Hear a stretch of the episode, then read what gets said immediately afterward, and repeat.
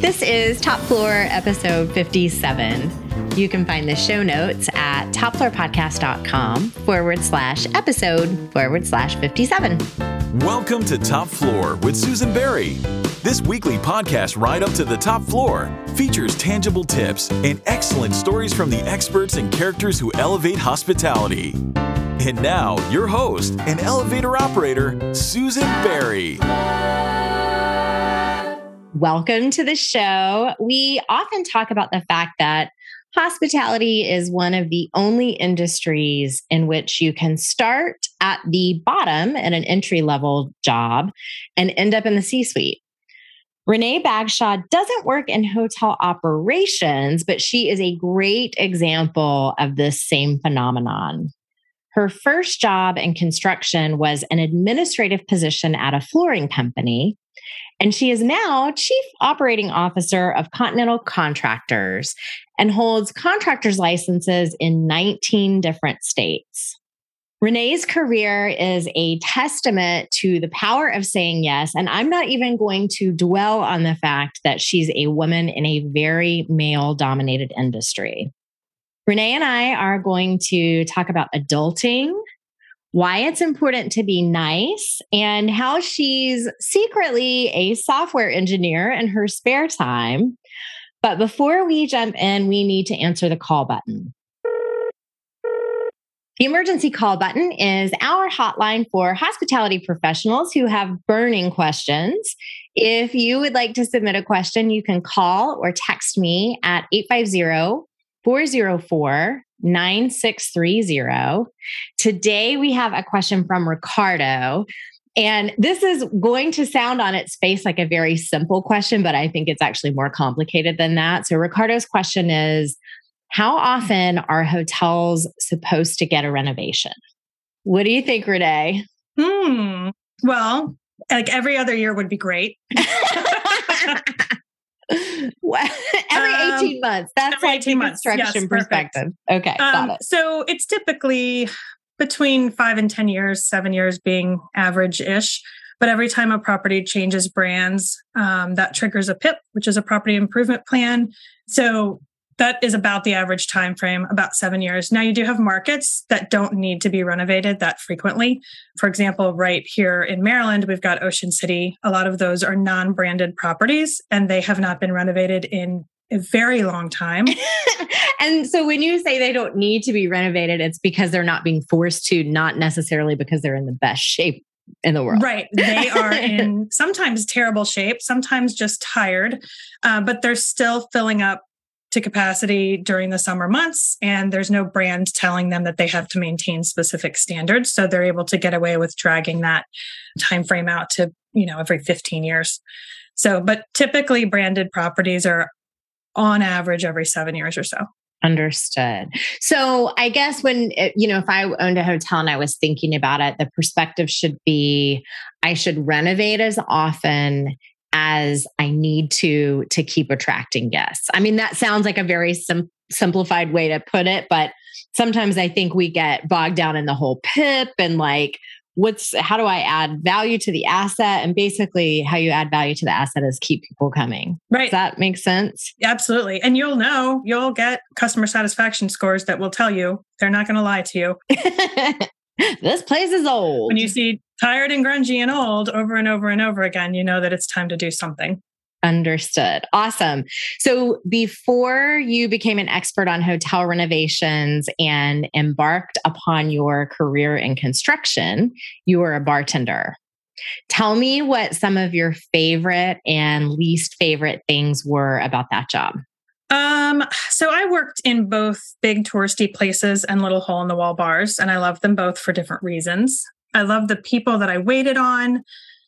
I like that it was rare that you could really tell on the face of it when someone sits down whether they're uh, you know a professional or a college student right? Like it was everybody gets treated equally. You learn to smile in the face of someone who maybe isn't being so polite. So there there are a million lessons to be learned and i definitely realized at the time that i was picking a lot up right out of college the money was great and i couldn't really see turning that down for an entry level job so i stuck with it for a really long time I also really like the adrenaline of when it's busy. And then at the end of the day, the day is done and you go home, and tomorrow is a brand new day.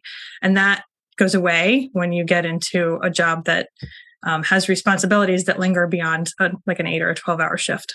That's interesting. I've talked to a couple different people who went from specifically front of house restaurant management to working for wine distributors.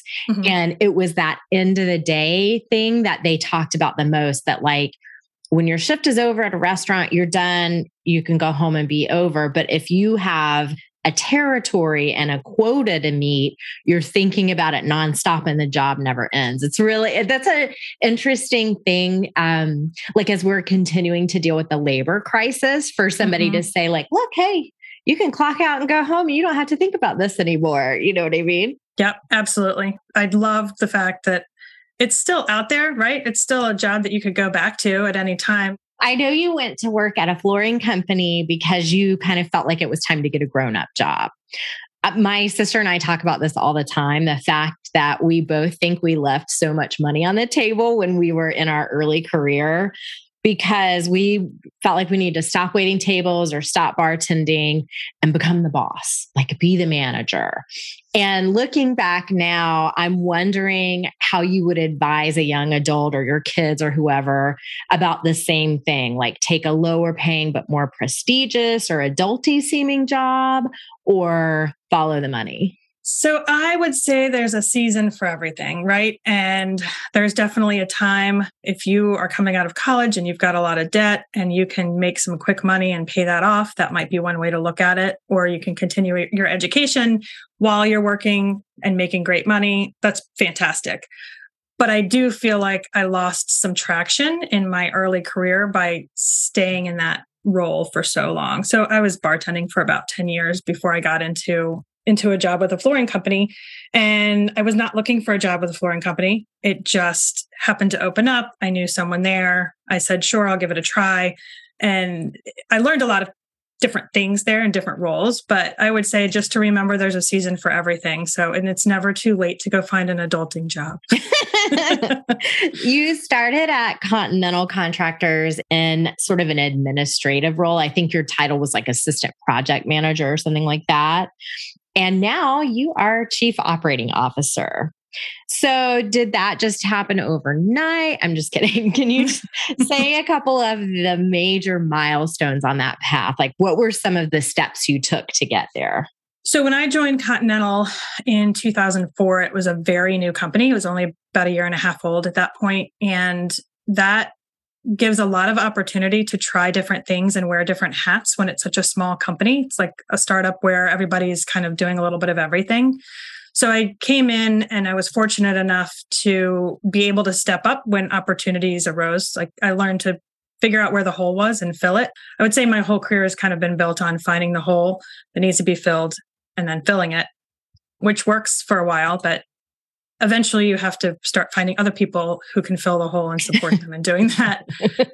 but when the economy tanked in 2009 10, we all had to start doing cold calls to build up some business. And everyone in the office hated doing it. I didn't mind it so much. So I started handling a lot of that, and the business development just sort of evolved. So I became director of business development earlier in when I first started at Continental, we were expanding into different states and needed to be licensed in those states. So the owner of the company, Pete, asked if somebody was willing to go get a license, get take the test and get the license for Florida. And I just wasn't smart enough to step backwards. So I was kind of left. I have a hard time believing that. So you raised your hand and said yes. So I said, well, I'll give it a shot as long as I won't get fired if I don't pass it the first time. and I figured it's a couple books you study, you take the test. It ended up being like 20 books and two straight days of testing. Um, and I did pass that one, which meant that when we moved into different states, um, I was kind of the go to license getter for those two. So, with the exception of one or two states that were licensed in, I hold those licenses for continental contractors. And then um, I went from being in an APM role to business development, which I loved, and it's still my favorite part of the job now. I still do that. Pete and I kind of tag team the business development. And then it just became clear that as the company grew, I think we're up to 80, about 80 people now. Wow. yeah, there was a need for sort of running of the business side of things. So we have a great CFO, we have a CEO and Pete Welsh, and there's just the processes and procedures that needed some kind of tweaking and digging into and change management and evaluating our systems and making sure that we can work as efficiently as possible. And that's where the software engineer part of your uh, secret personality comes in because I know you have played a huge role in building out kind of the tech stack and those processes for your company. Yeah, I am a complete nerd at heart. Like I know just enough to get myself in trouble, but not enough to really like take off in a career in tech. But we just, you know, we tried different CRMs out. We we tried a bunch of different things out and they there it's very hard to find something out of the box that was working for us. So I just have kind of built a business management platform through Airtable, but it is it's like the most complicated cloud-based spreadsheet that has integrations with other apps. So I I think it's a work of art and it's beautiful and other people look at it and they're like, I don't want to touch that with a 10 foot pole. So we're working on getting a little bit more um, professional with our systems now so we can kind of get out of the, the Renee world of Airtable. When you talked about business development, what do you think was different about you versus the other people in the office? You said that everybody had to do cold calls. They all hated it and you didn't mind it. Why do you think you didn't mind it? I mean, everyone hates cold calls. Everybody hates cold calls. I didn't love them, but I didn't mind them because I just have learned over time that people are just people and you know, a negative response to a call could have nothing to do with me and it could have nothing to do with the company I'm calling on behalf of. And also, hospitality has some of the best people ever. So, just by our general nature, I think most people in the hospitality industry are open to at least having a conversation, right?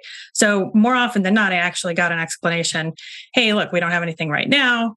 Let me keep you in mind for something moving forward down the road it's just and then we started building relationships with those calls and going to conferences and meeting people in person and traveling to their offices. And i mean that i've made some phenomenal friendships in this industry starting with just picking up the phone making a phone call I wonder if it has something to do with what you said before about bartending that you could stand in front of somebody and never make the right prejudgment because they could be a student or they could be a lawyer or they could be, you know, you never sort of know what's going on. I wonder if that was an important part of your business development training that may not seem so on the surface.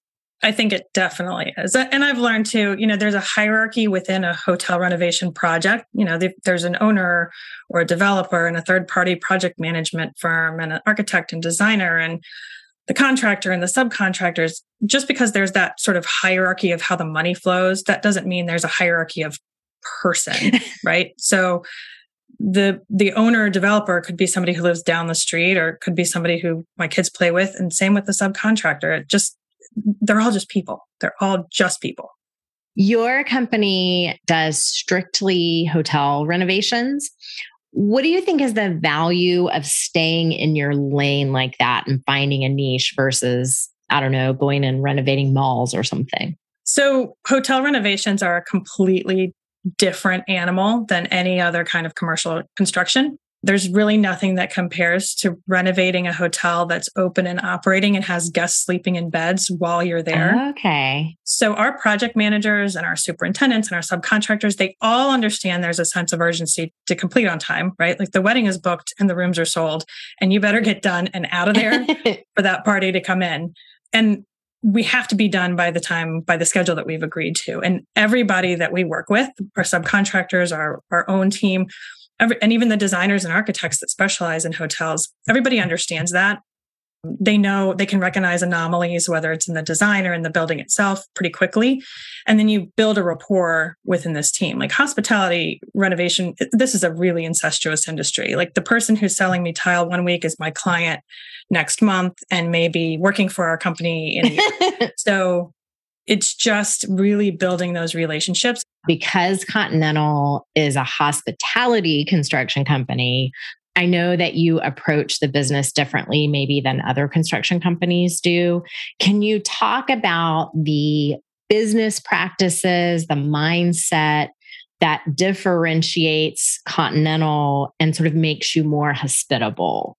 So, when we come into a property we feel that we're a guest in someone else's house. Like, not only are there guests literally living there while we're there, the housekeeping and the maintenance staff, they were there before we got there. They will be there maintaining it after we leave. And so the intent is for us to just come in and make things a little bit better. So we're fixing problems that were there before. We're making the, the room look more updated and clean and beautiful. And then we want to nicely hand that over to someone who was already there, not make it harder for them. So because of that, we know we can't just bulldoze our way through a project. We have to be on time, but we have to do it in a way that doesn't disrupt the property any more than necessary. There's always a little bit of a disruption. We just know that we want to try to minimize that and build relationships over time. We're going to see the same architect, designer, project manager, owner, housekeeping staff, director of engineering, we are going to see that person again at some point in the future, whether it's at that property or a different property, we'll see them again. So we know that we want to build that rapport and have that trust so that they'll call us the next time they need a renovation. How do you think the challenges in the greater world impact your business? So, for example, you know, lots of folks are talking about inflation right now, labor shortages, supply chain, climate, all that stuff. How do those things play out in your business? All the things. inflation, it sucks. The cost of construction is super high right now. Interest rates are high, so it's harder to get financing to buy and then renovate a hotel. Salaries are higher. The cost of everything is just, it's high. So, yeah, that's definitely impacting our business. Labor shortages make it harder to get quotes from subcontractors unless typically our known subcontractor base that we go to all the time, they're still available because they know what it means to work with us, right? They value that relationship and that loyalty. But we have owners who are looking to save costs and they want us to go outside of the box and get more pricing and we can't always get that pricing easily because everyone is busy. Everyone is just super busy and they're they're all working on a shorter staff than they had before covid. Supply chain i mean that that one's pretty obvious. The hard so much harder to get materials. And that can delay not just the project itself but it can delay finalizing the design documents. Um, and it's such a moving oh, target. i didn't think about that because if you if this is designed with some sort of something and then you can't get it you have to redesign. Oh gosh. Right. So a lot of times we'll do a model room, which is great and it looks beautiful, but then that small amount of tile, for example, was readily available for the model room, but now is not available for the rollout and has to either be airshipped or manufactured. And now the lead time is much longer. Whoa. And it's just a really, there's probably some pattern to it that makes sense to someone, but it it sometimes feels very random what is suddenly available or not available. You know, at one point it was red paint, and another point it's a certain kind of tile. Like it just, it's all over the map, and it's hard to predict what the next thing will be. That's hard to get your hands on. Huh, that's interesting. Red paint. Yeah. It's uh, something to do with the dye that's used in the paint. So when something like that happens, like I don't know, I'm dumb, so just be cool. But there's a tile backsplash or something like that that you can't get the supplies for. Does that result in a change order? Is that a complete redesign? Like, how does that play out in the process? Yeah, so change orders are really just a change to the contract total or the contract time. Um, and it can be for anything from unforeseen conditions. We don't, something's behind the wall, we don't know is behind the wall, and now we have to fix it. I see. Or a change in the amount of work. The owner says, Oh, now I want you to also handle these public restrooms and this ballroom. Or it could be that uh, hurricane hits and now it's we have to shut the project down and we're delayed by a week and then we can start back up if you're fortunate that's all it is so there are many different ways to look at change orders, but the conversation gets more complicated now. It's just a matter of managing everybody's expectations. They're harder to manage now than they used to be. Um, so, a year ago at the lodging conference, we were talking about construction costs being mm, like 10 to 15% higher than they were in 2019. This year, that total was like 25 to 30% wow. and higher in some markets. Right. So, with the changing in price being so fast, it's really hard to have that conversation with an owner. Hey, you priced this up in 2019. Just take a quick look at it again and let me know what the updated pricing is. Well, plus 30%. 30% higher now. right, right. Yikes. So when that happens so quickly within the project, you know, the owner wants to lock in pricing for as long as possible. We need to cover ourselves. Our subcontractors or our vendors are not able to lock in pricing. The container prices for shipping have come down substantially. They're definitely not to pre COVID pricing yet, but it's just changes so quickly that it's important to keep that conversation happening constantly. What are the implications of a delay? The extended general conditions, will that outweigh air freighting something to the job site to get it faster?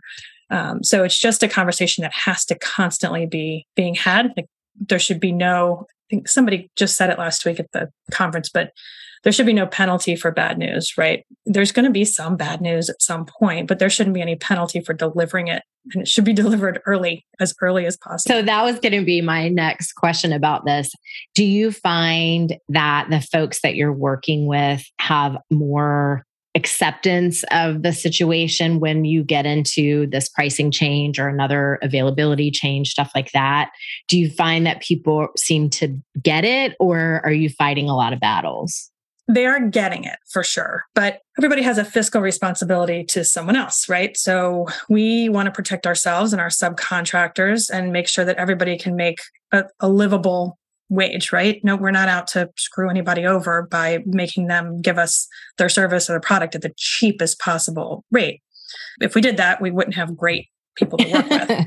there are several layers between the ultimate developer or owner of a property and the the third party project manager is responsible for protecting that asset. So everyone is trying to just make sure that they're protecting their assets as much as possible. But yes i think everybody understands that it's a crazy world we live in right now and they're a little more open to at least having the conversations. Do you see a light at the end of this tunnel or do you think that this sort of volatility is here to stay. I don't think that pricing's ever going completely back to 2019 levels, but I think it'll definitely come down in the next 18 months or so. Fingers crossed for all concerned.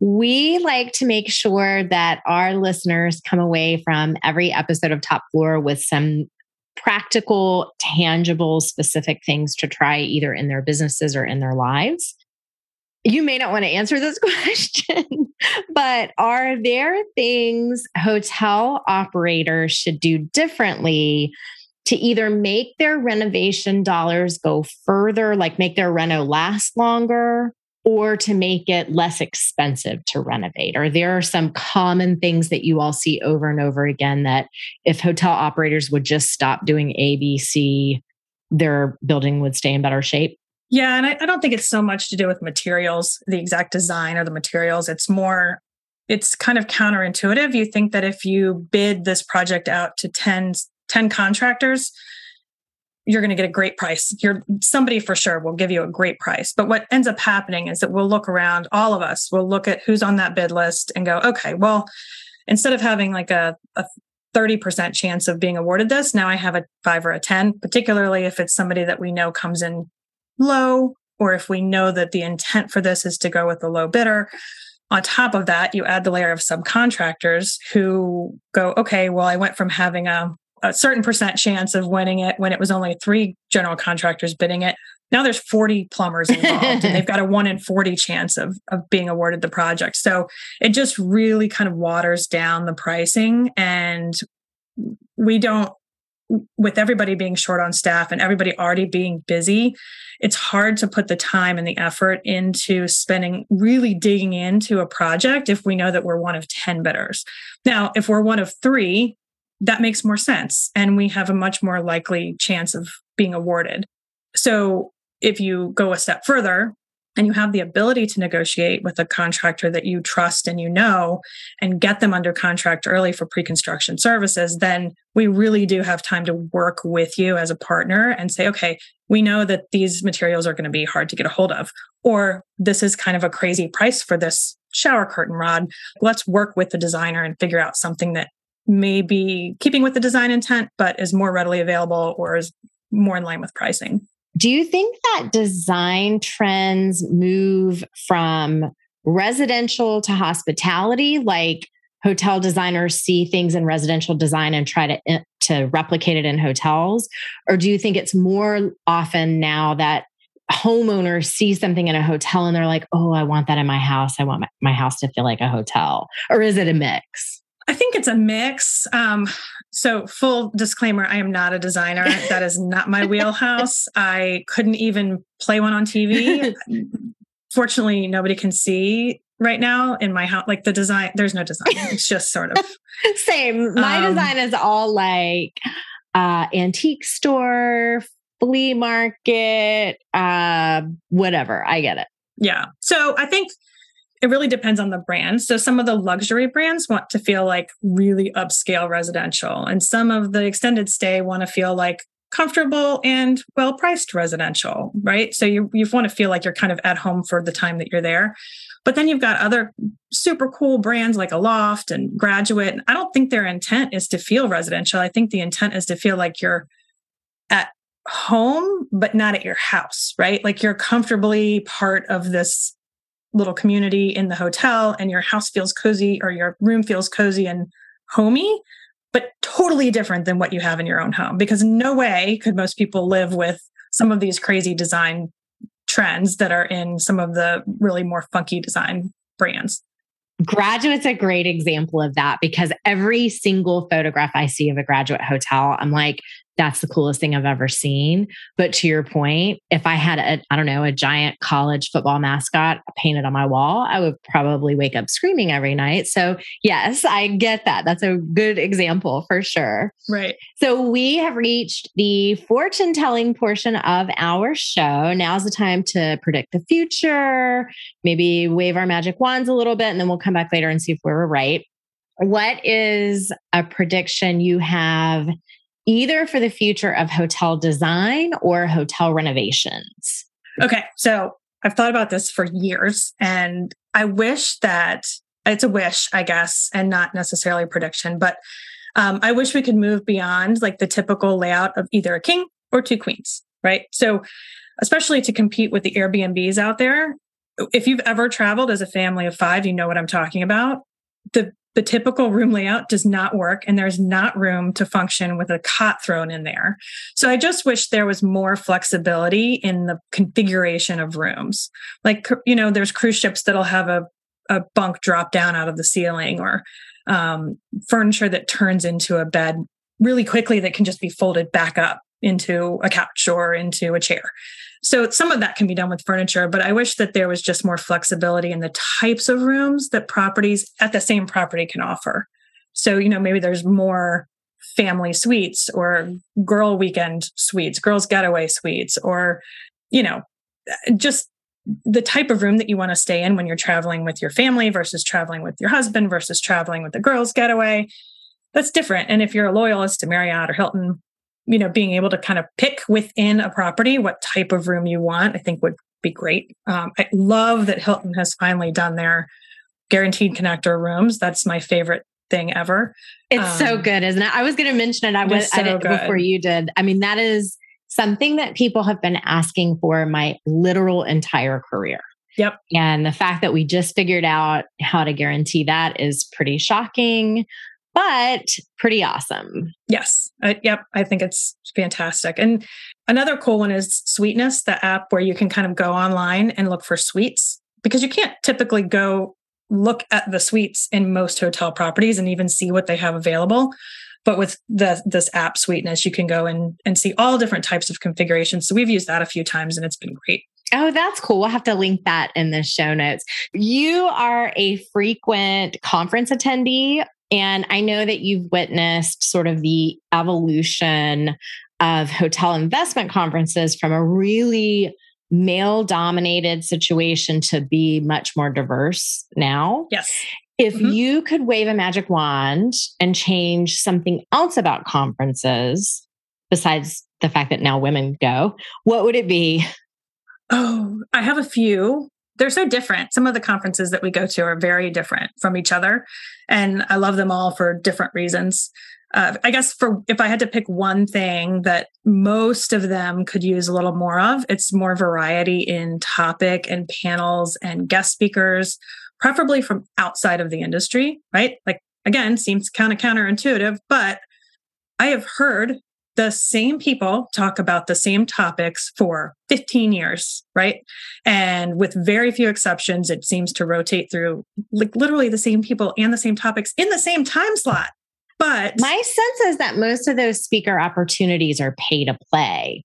So they're given to the sponsors. Sure. But I think you could probably implement some sort of you or can only speak once every three years, right? So find someone else in your company who can talk. Yes. Bring someone else up. Yes, that's a great idea. But I do love the ones I've been to where they'll bring people in from completely outside of the industry to talk about their business or their industry. And it's so inspirational to kind of hear ideas and tech and advancements and changes that took place in completely different industries and how to apply that in our own industry. I love that idea. What's next for you and what's next for your company? Oh boy. So I don't know. Continental is super exciting right now. We're in a growth phase, I would say. Um, we're busy. We just opened an office in Florida last week. We have remote offices in Nevada and Washington state. And then we have our main offices in Maryland and California. Wow. We have some great new APMs that are kind of coming up with a lot of promise. And we're really sort of focused on streamlining our processes and procedures and kind of trying to make sure that we can provide the best the best service and the best outcome for our clients in a, a smart way like really focusing on working smarter and reevaluating some of those we don't want to reinvent the wheel right? But maybe we can move out of an excel spreadsheet. For me I, I mean my role is really in support of those project teams I'm literally here to just give them whatever backup I can to help their jobs be easier to do and help them work smarter, to back them up with the clients when needed. Um, so I'm I'm really honestly I feel like I'm so super lucky to have the job that I have and to work with the people that I work with. Um, and I've had the benefit of being given a ton of opportunities within Continental, and it's fun to be able to turn around and sort of watch other people have those same opportunities as we grow. Okay, folks, before we tell Renee goodbye, we are going to head down to the loading dock where all of the best stories get told. Going down. Renee, what is a story you would only tell on the loading dock? Okay, so this is a different type of story, but um, years and years ago, my parents had the opportunity to be hoteliers and were asked to invest in a fishing resort on the coast of Colombia, South America. Wow. So, uh, very, very long story short, kind of packed everything up and went to go build a hotel. The deal fell through. The whole thing fell apart. But the town where this resort was about was supposed to be built was very remote and so when the plane landed there and we got off, they had never seen blonde haired, blue eyed, or green eyed kids before or adults. Wait, so this was when you were a kid, you were there. I was a kid, oh, yes. Oh my goodness. So we landed, all the kids came running out of the little schoolhouse to like pet our hair and we had packed up everything we owned and had it in boxes and so uh, somehow the the local people that were there knew the gringos were coming, and so they said, "Oh yeah, your house is right down the beach." It was like five kilometers down the beach, so they help us. You know, there's a whole village of people carrying our luggage and our bags, and they get us down there, and it turns out to be a thatched roof. Period. End of story. Oh, you mean a thatched roof, no thatched walls? Roof, nothing else. No walls, no floors, no running water, no oh. electricity. So we probably would have left immediately, but the plane the plane only landed there every 6 weeks. What? so so we were there for 6 weeks. Um the guy it, the like I said the deal fell through. The guy ran off with my parents' money that they were investing oh, no. and so we had like lace curtains and blenders and nothing to do with them. So we ended up building an outhouse with a shower with a five gallon cracker tin to take a shower. Are you serious? Um, this is your my, first renovation. yeah, right. we built, uh, my chore was to like walk two miles back into, so maybe like a football field in one direction was the rainforest, and in the other direction was the ocean. And we were in the sand in the middle. So my job was to walk back with a bucket into the rainforest to the first freshwater well, get the well water in a couple buckets, bring it up, boil it, drain mosquito larvae off of it so that we could use it for drinking and cooking and everything. Oh my goodness. How old were you? Nine. What? Mhm. And So then, did you have and my brother was a year old. Okay. Yep, I had a one year old brother. Oh my God. So so word got around that we'd basically gotten ripped off and we were kind of stuck there for six weeks until the plane came back. And so we got a visit one time from the local witch doctor from in the jungle, like the Indian tribe that lived there. And he had his two bodyguards with him. And so this is all being translated from the local Indian dialect to Spanish to English and then back. So there's a little bit getting lost in translation. Sure. But basically he he kindly offered to like put a spell on the person who stole our money and make it so he never walked again. and my parents are like, "Oh, thank you so much, but no, that's okay. We're gonna we're gonna pass on that." um, but in the process, my mom went to get like some toys for my brother to put him to bed. And do you remember Teddy Ruxpin? yes. Okay. Well, my brother had one of those, and she like had her arms full, and she kind of squeezed it too hard, and Teddy Ruxpin started talking. And the witch doctor and his bodyguards had never seen a stuffed animal before, much less one that talks and moves. And so they had yanked that thing out of her hands and totally ripped it to shreds with machetes and had her up against a tree with a machete to her neck, thinking that that was our voodoo doll that we were like sicking on them. So again, multiple translations of trying to explain like it's just fur and a toy. Oh A my toy. goodness. so yeah, the Indian tribe there ended up being great. They would bring us lemons and we would give them things from our luggage that we didn't need and they had literally no use for, like light bulb or like I said, a blender. I think we gave them at one point. They like they had there was no electricity. They literally lived back in the jungle, but they were great and helped us figure out like how to cook, how to keep the little mosquito gnat things from the sand from biting us to death. And um, when the plane came back, we got back on it, came back to the United States. That is the most outrageous tale. I, I I feel a little bit struck speechless. I have to be honest with you. so, did anything ever happen to the scam artist that took your parents' money? Nope, never heard from him, never saw him again. Oh my gosh! So they just went back to where they had come from and started over. I have no idea where he went. No, you, your family. Oh, my pa- Oh yeah, yeah. Yep, we just we moved back. Actually, we came back to we were living in Illinois at the time, but then a year and a half later, we ended up going to Guatemala and my parents ran an orphanage for 2 years in Guatemala. Your parents are filled with adventure. Maybe they need to Oh, be my next guest on this show. Renee Bagshaw, thank you so much for being here. I know that our listeners learned a lot about hotel renovation and construction, and I really appreciate you riding up to the top floor. Thank you so much. I appreciate you having me.